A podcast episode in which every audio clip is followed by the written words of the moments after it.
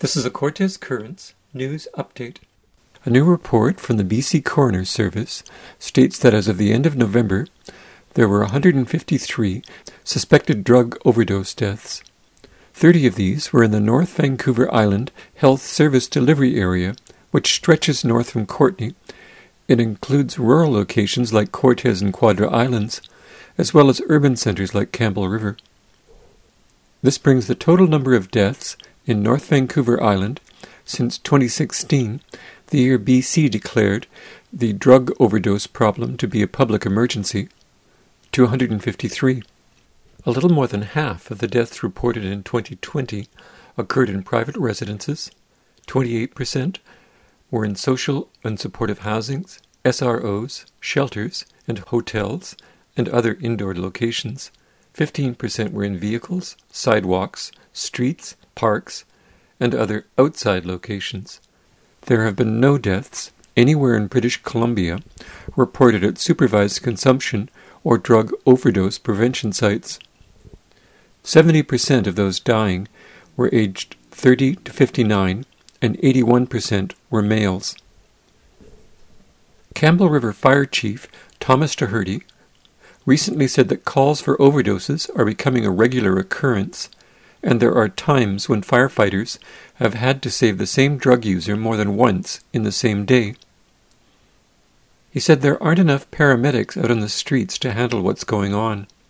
We're heading in a real bad direction when it comes to the health services on the street right now, and we're here to help and support our paramedics locally, and certainly support more resources for them.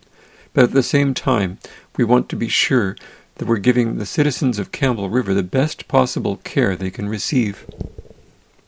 Campbell River RCMP spokesperson, Constable Maury Tyre, emailed Cortes Currents We've seen anecdotally, at the RCMP level anyway, an increase in overdose calls that we are responding to, and there have been near deaths and deaths, presumably related to overdose, in recent weeks and months.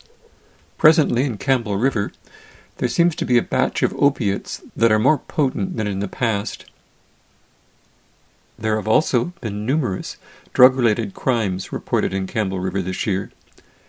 On January 10th, 10 people were charged and charges recommended for 10 others for trafficking.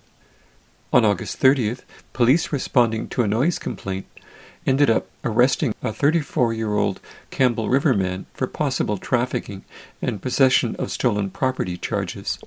The following night, a Campbell River man was hospitalized after being attacked by two assailants with a hammer. In the arrests that followed, police seized several grams of illicit drugs as well as stolen property.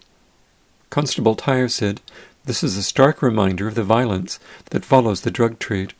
The homes that house this activity are a plague on the community, and the local RCMP are constantly investigating these houses.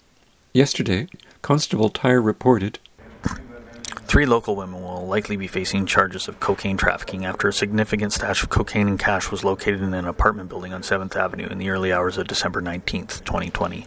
The investigation is ongoing, but it's believed that the cocaine was being used to manufacture crack nearby. Two of the females were well known entities in the local drug trade.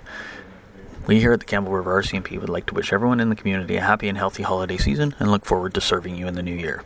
If you wish to report a crime, please contact the Campbell River RCMP at 250 286 6221 or in an emergency, call 911.